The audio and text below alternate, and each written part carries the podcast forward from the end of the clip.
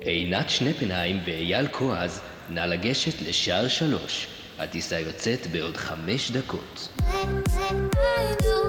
עוברים את הגבול. החיים בחו"ל זה לא דיוטי פרי. ברוכים הבאים לעוברים את הגבול, החיים בחו"ל, זה לא דיוטי פרי. היי אייל. שלום עינתי, אני חשבתי שהיום גם תרימי לי קצת. אתה לא נותן לי אפילו הזדמנות, רציתי להגיד, ממש הסתפרת, התגלחת לקראת הפרק החגיגי שלנו, דפקת גם הופעה היום. אני רק אגיד לכם שהשיער שלי היום נראה זוועה, הוא עומד, כאילו התחשמלתי, אבל תודה עינתי על הפרגון. ראית? אני משתדלת. אני, אני מסמיק מתחת לזקן. אז מה מיוחד בפרק שלנו היום? אנחנו בפרק 20. נכון, בגלל זה יש לי כובע חגיגי על ה... אין לי כובע. אבל תדמיינו לכם כובע כמו לסמיילי בוואטסאפ שככה עושה וואו וואו וואו פארטי פארטי, אנחנו חוגגים את פרק 20. והחלטנו לעשות מסורת, כל עשרה פרקים, כי עשינו את זה גם בפרק 10. אתם שואלים ואנחנו עונים. נכון, החלטנו לעטות את משקפי הוורדה רזיאל ג'קון שלנו, ו...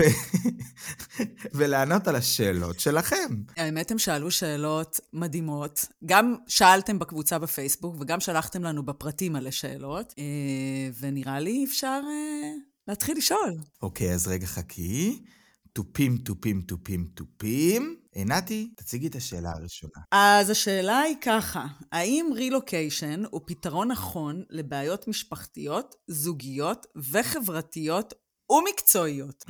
הופגזנו. מה זה הופגזנו? מה משלי? אני ירדתי כבר למטה לממ"ד. כי זה בעצם, מה שבעצם השאלה הזאת אומרת זה, האם כדאי לי לברוח מכל הצרות שלי ולעבור לחו"ל, כדי שיהיה לי שקט? הדעה שלי שם היא מאוד נחרצת. רילוקיישן רק מגביר כל בעיה שיש לנו, ברוב המקרים. הוא מעצים, כי... בוודאי, כי אנחנו עוברים כביכול לאי בודד. עכשיו, לא רק לאי בודד. אני לצורך העניין התמודדתי בילדותי עם בעיות חברתיות, סיפרתי כבר כמה וכמה פעמים שהיה עליי חרם, וברגע שהגעתי לגרמניה והתחלתי לרוץ בפן החברתי שוב, פתאום הייתי צריך למצוא את עצמי עוד פעם. וזה העצים אצלי דברים שכבר לא היו קיימים אצלי. אמ, כל מיני התמודדויות, אני אה, יכול לספר שהתחלנו לצאת עם החבורה של רובן. והיו לו חברים כבר מהילדות, ואני, בגלל שלא דיברתי גרמנית, הייתי מאוד מאוד בולט. זאת אומרת, דיב... גם ככה אני מדבר מלא, אני לא סותם את הפה. היית בולט גם מעצם היותך זר, עצם היותך שלא דובר את השפה, לא מכיר את התרבות. בעצם היותי אני, שאני לא בן אדם סטנדרטי ו... ונורמלי, בואי. נכון, זה אתה אמרת. צבעוני מאוד, ואני מודע לזה גם. דיבה. סלין דיון מאחורייך. והחלטתי, זאת אומרת, גם בגלל שהייתי חייב לדבר באנגלית, והייתי חייב לדבר כדי שהם ידברו איתי, כי אם לא, לא הייתי חלק מהשיחה, חברה אחת של רובן לא ממש אהבה את זה. היא נתנה לי להרגיש את זה בכמה וכמה מקרים, פעם אחת היא רצתה לעשות, היא אמרה בואו נעשה תמונה, אני נעמדתי עם כולם בתמונה, היא דחפה אותי פיזית אחורה מהתמונה. ביץ'. ממש ביץ', ואמרה לי, לא, בלעדיך. אז זזתי הצידה ונעלבתי, והשיא היה שהייתה יום הולדת שהזמינו את כל החברים של רובן, ולא הזמינו אותו בגללי. זאת אומרת, גם נתנו לו להבין שבגללי לא רוצים שהוא יבוא. זאת אומרת, מה שאתה אומר זה שהבעיות רדפו אותך גם uh, לגרמניה. הבעיות רדפו אותי גם לגרמניה, אבל הרבה אחרי שמצאתי את המקום שלי וידעתי מי אני ומה אני, ופתאום להתמודד עם דבר כזה בגיל, הייתי בן 22, זה דבר מאוד מאוד קשה. ההתמודדות היא הרבה יותר קשה. הרי איך אנחנו מתמודדים עם בעיות? יש לנו רשת תמיכה מסביב של חברים, של משפחה, של אנשים שיש לנו לפנות אליהם לצרה. כשאתה עובר למדינה זרה, בעצם הבן אדם היחיד שהיה לך זה היה רובן. רשת התמיכה שלך היא מאוד מאוד מצטמצמת, והיכולת להתמודד עם הבעיות היא הופכת להיות הרבה יותר מועצמת, כי גם אין לך את מי לשתף, ואין לך מי שיבין בעצם את המקום שאתה נמצא בו, אלא אם כן מצאת לך איזה קהילת ישראלים שעשתה גם רילוקיישן וסובלת מאותן בעיות כמו שלך. לא, זה גם התחושה שאתה פוגע באיזשהו מקום בבן זוג שלך. במקרה הספציפי שלך.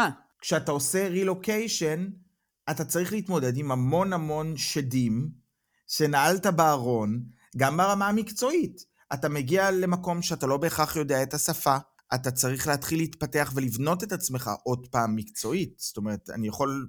את כבר עבדת, את ידעת מי את, והיית צריכה למצוא את עצמך שוב. נכון, אבל אל תשכח שהחיים בישראל הם מאוד מאוד אינטנסיביים. יש לנו עבודה, יש לנו אה, משפחה, יש אה, להרבה שעוברים למדינה זרה, יש גם ילדים. אנחנו מאוד מאוד עסוקים בחיי היומיום, אז הרבה אמונות שיש לנו על עצמנו ותפיסות שיש לנו על עצמנו לא באות לידי ביטוי בחיי היום-יום, כי אנחנו נורא נורא עסוקים בהמון המון דברים. מה שקורה במעבר בעצם, זה שיש לנו הרבה זמן עם עצמנו והרבה זמן עם המחשבות ועם הראש שלנו, ואז מתחיל, מתחילות לעלות כל מיני מחשבות לגבי עצמנו, ואותן תפיסות שליליות שיש לנו, ולא באו לידי ביטוי בעצם בישראל, כי יש לנו הצלחות, ואנחנו עושים דברים, ואנחנו מתפתחים, ואנחנו מתמודדים. פתאום הם קיבלו עוצמתיות במקום החדש, כי פתאום גם אין לי כלום. אנחנו הרי עוברים, ואין לנו את החברים, ואין לנו את המשפחה, ואין לנו את הקריירה, ואין לנו את העבודה, ואין את הספורט, ואין את היוגה, ואין שום דבר. ואז בעצם זה מקבל עוצמה נורא נורא גדולה. אז אם יש לי בעיות משפחתיות, ויש לי בעיות זוגיות, ויש לי בעיות חברתיות ובעיות מקצועיות, זה אומר שמשהו אצלי, באמונות שלי ובתפיסות שלי לגבי עצמי, מפריע לי בדרך, אוקיי? אני אומר שגם אם אין לך בעיות בכלל, ברילוקיישן יצוצו המון דברים שאת לא מודעת אליהם בכלל. בוודאי, כי אנחנו לא דף חלק. נכון, כי, אבל אני את הבעיות החברתיות שלי פתרתי עם עצמי ועם הסביבה שלי כבר כשהייתי בן, בן 14-15, זה כבר לא היה אישו אצלי בחיים. ופתאום זה חזר אליי בגיל 23. 23, 22, כמו בומרנג, שאמרתי, מה זה? וזה מלווה אותי אגב עד היום. זה בדיוק כמו שאני גדלתי בגזענות, ואחר כך, בגיל בוגר, כשהגעתי לצבא, זה כבר לא היה קיים מבחינתי, אבל כשהגעתי לגרמניה, פתאום הגזענות חזרה על עצמה, והגיעה בעוצמות מאוד מאוד גדולות. אז נכון, אני מבינה על מה אתה מדבר, כי גם אני סוחבת את זה, וזה משפיע עליי ביומיום, בהמון מקומות, גם במרחב של העבודה, גם במרחב של החברים, כי לכל מקום שאני הולכת, בוא נגיד ככה, אני השכומה היחידה שנמצאת שם באזור, וזה בא הרבה לידי ביטוי. ועד היום אני מתמודדת עם המקום הזה שעולה הטראומה מהילדות. אין ספק שזה חוזר. על אחת כמה וכמה, אם מראש אנשים יודעים שיש להם בעיות מסוימות, רילוקיישן לא פותר אותם, רילוקיישן לא. מעצים אותם. עדיף קודם כל לעשות לפתור את הבעיות בישראל. עדיף קודם כל, אם צריך, אז לפנות לאימון או טיפול או לא משנה מה, לעבוד קצת על עצמך, להביא את עצמך למקום קצת הרבה יותר טוב, לשפר את מערכות היחסים, גם לשפר את המערכת יחסים ביני לבין עצמי, שזאת תכלס המערכת יחסים הכי חשובה שיש. ואז לשקול מעבר כשאני נמצא במקום נפשי חזק, ולא במקום נפשי חלש. נכון, ומעבר לזה צריך לזכור, אני חושב שאנחנו מדברים על זה לאורך כל הפודקאסט, אני חושב שגם עינת וגם אני מאוד מאוד מאושרים, ולשנינו יש, יש חיים מלאים, ואנחנו נכון. אה, טפו טפו טפו בלי עין רעה, אני דופק על עץ. אבל היו הרבה אתגרים בדרך, והיו המון אבנים בדרך שהיינו צריכים להזיז, ולא תמיד ההתמודדות הייתה קלה. ורילוקיישן בעיניי הוא לא תרופה. זה לא שאתה טורק את הדלת מאחוריך אחרי ישראל ואתה בורח, ואז פתאום אתה אומר, אוקיי, שמה הכל טוב. לא. בכל מקום יש קשיים, בכל מקום יש בעיות. אם אתה בן אדם שמפריע לו מה אחרים חושבים עליו, יפריע לך גם בחו"ל מה אחרים חושבים עליך. ואם אתה בן אדם שהסביבה, שהסביבה משפיעה עליו, אז נכון, יכול להיות שיש לך את המשפחה לידך ואז זה יותר קשה, אבל גם כשתהיה בחו"ל יהיה את הבעיות האחרות. זאת אומרת, זה שאתה עוזב, זה לא פתרון לא, לשום דבר. לא, כי אנחנו דבר. לוקחים את עצמנו יחד איתנו, אין מה לעשות. רק התפאורה משתנה. יפה אמרת, נתי. אוקיי, וואו, זאת הייתה שאלה, וואו! ממש הוצאנו אוויר. מה זה הוצאנו אוויר? אני מרגיש פחות כמו ורדה רזיאל ויותר כמו, אה, איך קוראים לו? זהבי עצבני. טוב, אנחנו ממשיכים את השאלה הבאה. אז כאו, עוד שאלה, עוד שאלה קשוחה. מוכנה? כן. איך מתמודדים עם אתגר הזוגיות במדינה זרה, ומה עושים כשיש מריבה וריחוק. גם זו שאלה מאוד אה, מאתגרת. רילוקיישן הוא מביא אותנו למקום נורא נורא לחוץ כשאנחנו עוברים. בוא נגיד ככה, יש, המחקרים מראים ש-80% מהזוגות אה, שעוברים לרילוקיישן זה בעקבות העבודה של הבעל. ויש גם את המקרים שלנו, כמוך וכמוני, שאנחנו עוברים בעקבות אה, אהבה. Love's in the air. אבל עדיין, תמיד יהיה אחד בתוך הזוגיות שעושה איזשהו ביטול מסוים לגבי החיים שלו. תמיד, הרי החלוקת התפקידים היא אחד עובד והשני מטפל בילדים. גם שאני ואת עזבנו בעקבות האהבה ולא בעקבות העבודה של הבן זוג, גם אנחנו עשינו ויתור מאוד גדול. בשני המצבים, בוודאי. אני חושב שבמצב שבן אדם עובר בגלל העבודה, אז את אומרת, אוקיי, שתי האנשים מוותרים על כל החיים שלהם. פה יש גם איזשהו חוסר איזון אצלנו שהוא מאוד גדול, כי אנחנו ויתרנו על חיינו, על משפחתנו, ועברנו לפה בעקבות צד אחר. נכון, אבל אני עברתי בעקבות אהבה, אבל השיקול בעצם היה שארנו לא יכול להגיע לישראל בגלל העבודה שלו. נכון, גם אוקיי? רובן. אז זה לא משנה. תמיד יש, גם בזוגות ישראלים שעוברים ביחד, שניהם עושים הרבה ויתורים, אבל אחד מהם כביכול ממשיך להתפתח, כי הוא זה שעובד, הוא זה יש לו חיי חברה, הוא קם בבוקר, יש לו לאן ללכת, ותכלס, ברוב המקרים זה נשים, יש גם גברים שעושים את זה, ועוברים בעקבות האישה, אבל רוב הזוגות זה נשים, ואז האישה בעצם מטפלת בילדים. ומה שקורה בעצם במקום הזה, זה, יש משהו מאוד אימהי, מאוד מגונן, מאוד מקסים, אה, שנשים אומרות, אני אטפל בילדים, אבל מה שקורה בפועל זה שהן שמות את ההסתגלות שלהן בעצם ב hold. וברגע שאני שמה את ההסתגלות שלי ב hold, והבן זוג שלי מסתגל, מתחיל להיווצר איזשהו פער בזוגיות בין השניים. והפער הזה מתחיל לחלחל בתוך המערכת יחסים ומתחיל ליצור איזשהו ריחוק, הוא מתחיל ליצור תסכול, במיוחד אצל מי שנשארת בבית. ואז התסכול יוצא בתוך המערכת יחסים, והכעסים הם יוצאים בתוך המערכת יחסים, כי הבן זוג בעצם לא מבין על מה אני, על מה אני מדברת כשאני מתלוננת שלא קל לי וקשה לי, ובעצם הוא זה שיוצא ומפרנס. מעבר לזה שרילוקיישן, לזה ענינו בשאלה הקודמת, הוא מכבש לחצים מאוד מאוד גדול. לכל בן אדם, לכל זוגיות, אתם מגיעים למצב, גם כשאני הגעתי לכאן ורובן יש לו את כל המשפחה שלו פה, עדיין זה אני והוא מול העולם. אם הוא היה ישראלי ואני הייתי ישראלי והיינו גרים בישראל, לכל אחד יש את החיים שלו שבנינו כל חיינו, והבן אדם השני מצטרף לחיים שלך. ופה בעצם בונים חיים חדשים עם בן אדם אחר, ומן הסתם יש לכם אחד את השני. ואם רבים, אז רבים, ואין לך אין לברוח לאימא שלך לסופש. נכון, אבל ההסתגלות, הקושי של ההסתגלות, הוא מתקיים אצל שני הצדדים. גם אם זה בן זוג מקומי, וגם אם זה בן זוג עובד. כי גם הבן זוג העובד צריך לבנות לעצמו זהות חדשה, להתרגל לתרבות העבודה החדשה, למצוא את מקומו בעבודה. האחריות על כל המשפחה יושבת עליו, והוא יודע את זה, שכולם הגיעו אה, בגללו. ויש מצד שני את בני הזוג שנשארים בבית. יש פערים בהסתגלות, והפערים האלה יוצאים מרחק. אני חושבת שאחד הדברים החשובים מאוד מאוד מאוד זה לשבת ולדבר ולשתף, ולשים את הדברים על השולחן, לא ממקום של אשמה, אתה הבאת אותנו לפה, את... זה לא עובד, אלא לבוא ובאמת לדבר מהמקום האישי, מה עובר עליי ביום-יום, להגיד, להגיד אני בודדה, להגיד שקשה לי, להגיד שאני מתוסכלת כי אין לי הערכה כלכלית, להגיד שמאוד אה, קשה לי כי אני לא יודעת מה אני רוצה לעשות ובא לי גם לעבוד ולצאת החוצה, ושיהיה לי, לי איזשהו עניין לקום אליו בבוקר חוץ מהילדים. נכון. ואותו דבר, בני הזוג העובדים, שיבואו וישתפו כמה קשה להם בעבודה, והלחץ להוכיח את עצמם, ובתרבות החדשה, ושפה חדשה, ולא תמיד הישראלים מקובלים במקום עבודה, וזה לא תמיד כזה סקסי ומגניב שבני הזוג קמים בבוקר והולכים לעבודה, אבל הם נאבקים בדברים אחרים.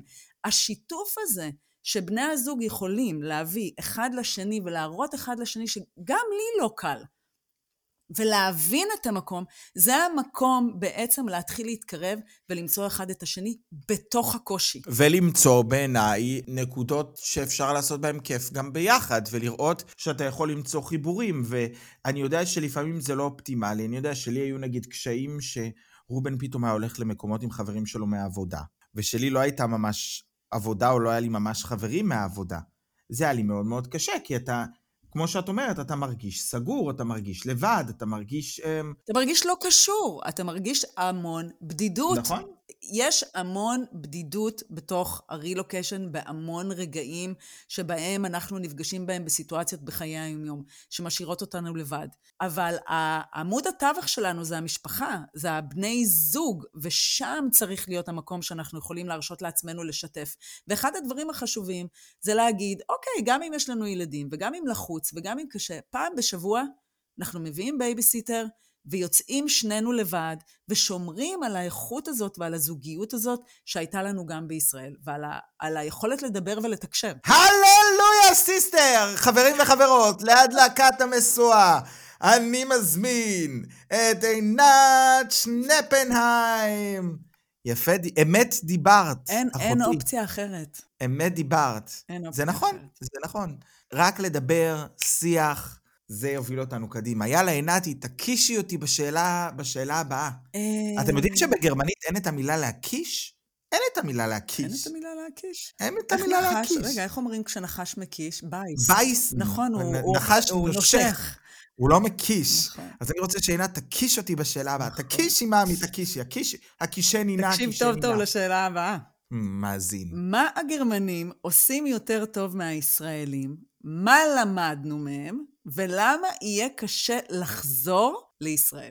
אוי אוי אוי אוי אוי אוי. אוקיי, אוקיי, אוקיי, אוקיי, אוקיי. תכלס, אני רוצה להגיד לך, שבשנייה הראשונה, כאילו, בא לי להגיד, לא למדנו כלום, סתם. אבל יש מה ללמוד מהגרמנים, מסתבר. נכון, מה זה בא לי? קודם כל, זה... זה הסדר. האיפוק. הנימוסים. אם אני כבר עוד מתחבר לשאלה הקודמת, אז אני אגיד ככה, אני חושב שזה בכלל רלוונטי גם לפודקאסט הזה, ואני רואה את זה גם בזוגיות. כל מה שאני לא אוהב בגרמנים, זה גם מה שאני בסופו של דבר אוהב ונהנה ממנו. בגלל זה, קשה ממש... את זה. אותו דבר אתה יכול אבל גם להגיד על ישראל. נכון, אז זה מה שאומר. רובן נגיד הוא מאוד מאוד מסודר. יש לי בארון קלסר עם השם שלי עליו, וכל החוזים שלי של העבודה גם בפנים. אצלנו. כל העניינים. לכל אחד הכל- מאיתנו יש כן, קלסר. לכל אחד יש. והוא עושה לי קלסר. בחיים לא היה לי קלסר. גם לי לא. לא ידעתי שיש לי קלסר. מתי גיליתי שיש לי קלסר? כש...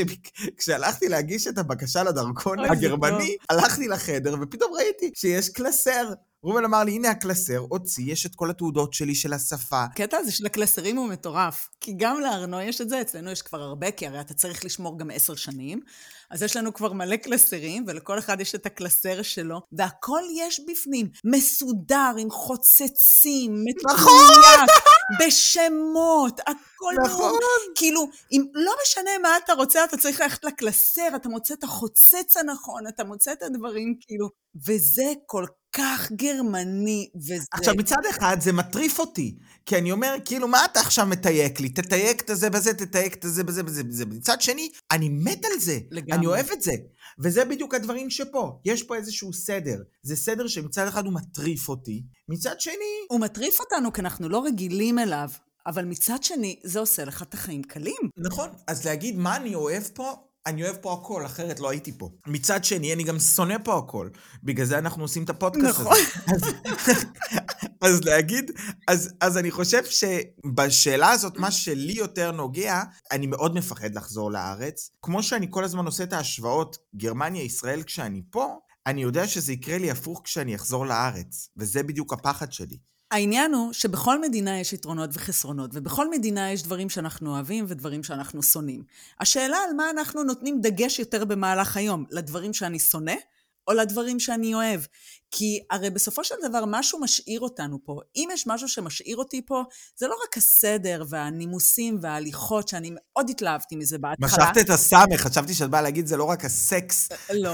ואז יצא סדר. שמאוד התלהבתי מזה אה, בהתחלה, ומאוד לקחתי את זה על עצמי. והשארתי את הברבריות הישראלית באמת רחוק מאחוריי, ומאוד נכנסתי למקום הזה של התודה, של הבבקשה, של ה- לעמוד בתור, של הסבלנות. חברים, יש לנו פה אירופאית, אירופאית, תימניה, קלאסית. אבל תקשיב, זה, זה משהו שהוא נחמד, כי יש בו המון כבוד, יש אה, אה, אה, שיח, איך, איך אנחנו מנהלים שיח בנימוסים, גם אם אני כועסת וגם אם קיבלתי שירות לא טוב, איך אומרים את זה ביפה ומקבלים את מה שאנחנו רוצים? יש לזה הרבה יתרונות. אני חושב שהדבר שאני הכי אוהב בגרמניה, זה שאני יוניקורן פה. שאני ישראלי בתוך חברה גרמנית. על זה שהם כאילו עומדים כולם בתור אחד וזה מטריף אותי, אבל אני אהיה זה שיצעק לפתוח עוד קופה וגם ירוץ לקופה הראשונה. בארץ לא יהיה את זה, בארץ... אה, אתה אומר זה בעצם שהיו דברים לקחת על עצמך, שנהנית לקחת אותם, ויש דברים שהחלטת להשאיר את הישראליות שלך, כי מבחינתך זה הרבה יותר נכון, וזה יפה, כי זה אומר שאנחנו מערבבים. אנחנו לוקחים ואנחנו משאירים, אבל אנחנו, היכולת להישאר פתוח וללמוד מהם, מהדברים האלה, בעיניי זה מאוד מאוד יפה, כי מכל... זה נקרא שעטנז. מכל עם יש מה ללמוד. ואם אני מסתכלת, אם הייתי שמה גרמנים בישראל, מה הם היו לומדים בישראל, זה ברור שהם היו לומדים את הקשרים החמים שיש לנו, ואת המשפחתיות, ואת הקרבה. כי הרי כשאני חגגתי את הבר מצווה בישראל, והגיעו ה-20 גרמנים איתנו, הדבר היחיד שהם דיברו עליו כל הזמן, זה על המשפחתיות. זה על איך המשפחה שלי מלוכדת, וכמה אהבה. בכל מדינה יש את הדברים החיוביים והשליליים. מה, במה אני רוצה להתעסק? עכשיו, אם אני, יש ימים שאני מתחילה להתעסק בדברים השליליים, מהר מאוד אני מזיזה את זה מראש ואני נזכרת בעצם למה אני פה. בוא לא נשכח גם שיש פה שקט וביטחון שאין בישראל, ונכון, יש לנו את הפוסט-טראומה כשאנחנו שומעים את הצופרים אה, בבדיקה ויש את האזעקות ואנחנו בא לנו לרוץ למקלט, אבל מצד שני אנחנו יודעים שגם אין מקלטים פה בכלל.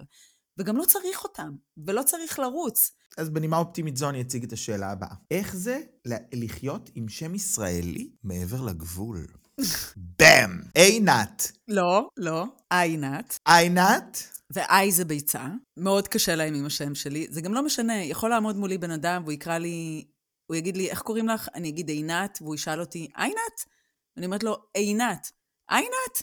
ואני אומרת לו, איך אתה שומע עינת? אני אומרת, עינת. אני הייתי כבר הכל, אייל, אייל. את כותבת? ואז אני יודעת שהלך עליי. כי איך שכותבים את השם שלי, E-I-N-A-T, בגרמנית, E-I, איך קוראים את זה? איי. ואז אני אומרת, אתה יודע מה? שכח מאיך שכותבים את השם שלי. עינת. בקלן אייל, המשמעות של השם שלי זה כלום. לא משנה. זאת אומרת, אני אתן לכם דוגמה. נגיד, אני אומר, אוי, נשפך לי חלב על הרצפה. ואז עינת אומרת, אייל. אגל.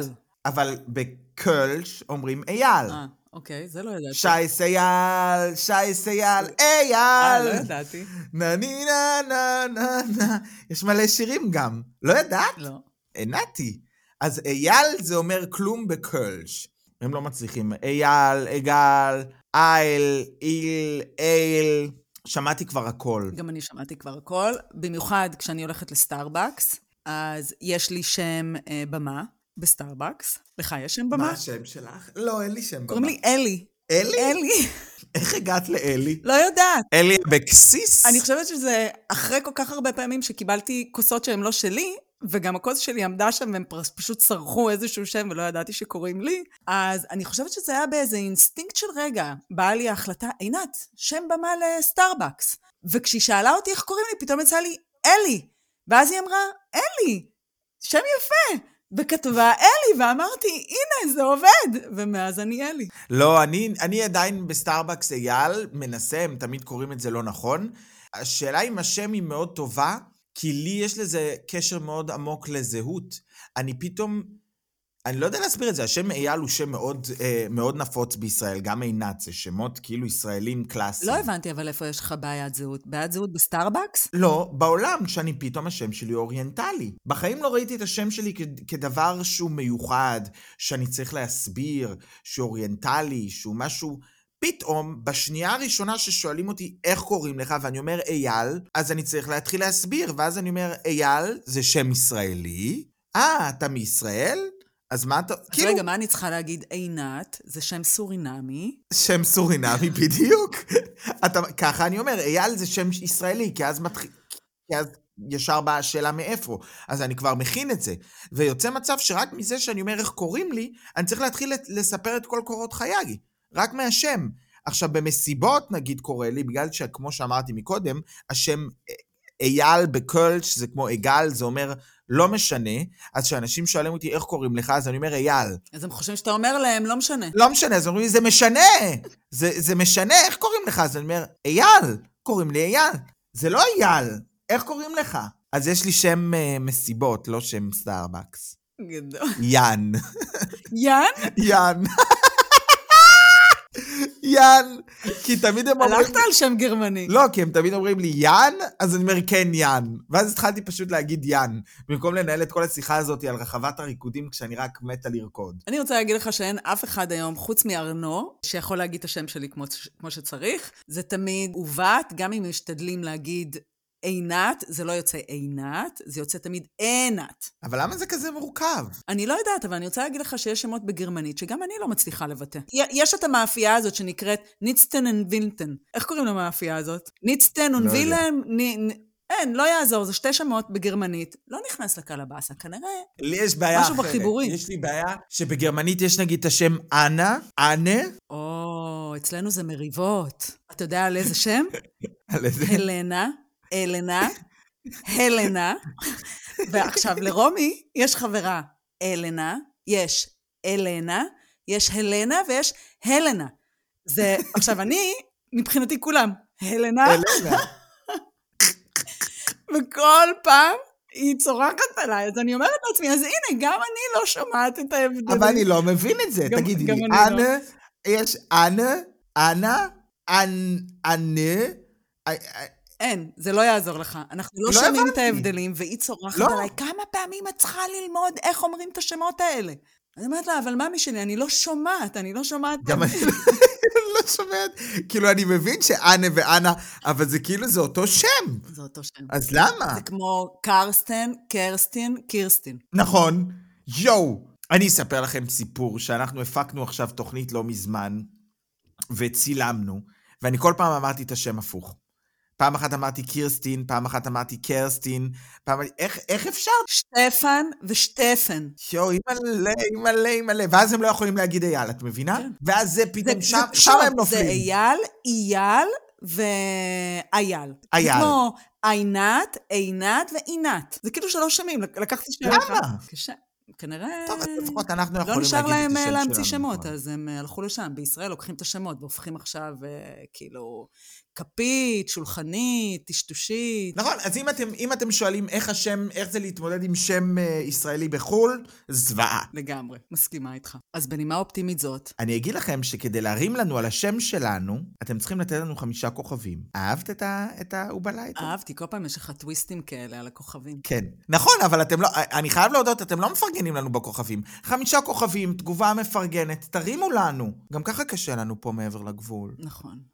קצת מילים חמות יחממו אותנו, במיוחד כשיורד שלג עכשיו בחוץ. נכון. אוי אוי אוי. אז תעקבו אחרינו בקבוצה בפייסבוק, עוברים את הגבול, החיים בחו"ל זה לא דיוטי פרי. תכתבו לנו אה, באינסטגרם, בקבוצה בפייסבוק, תמשיכו לשלוח לנו הודעות בפרטי, מאוד כיף לשמוע מכם. ותודה שהייתם איתנו בעוד פרק מטריף מדגדג, פרק 20 של עוברים את הגבול. החיים בחו"ל, זה לא דיוטי פרי. לא. נתראה בפרק הבא. פוש. ביי.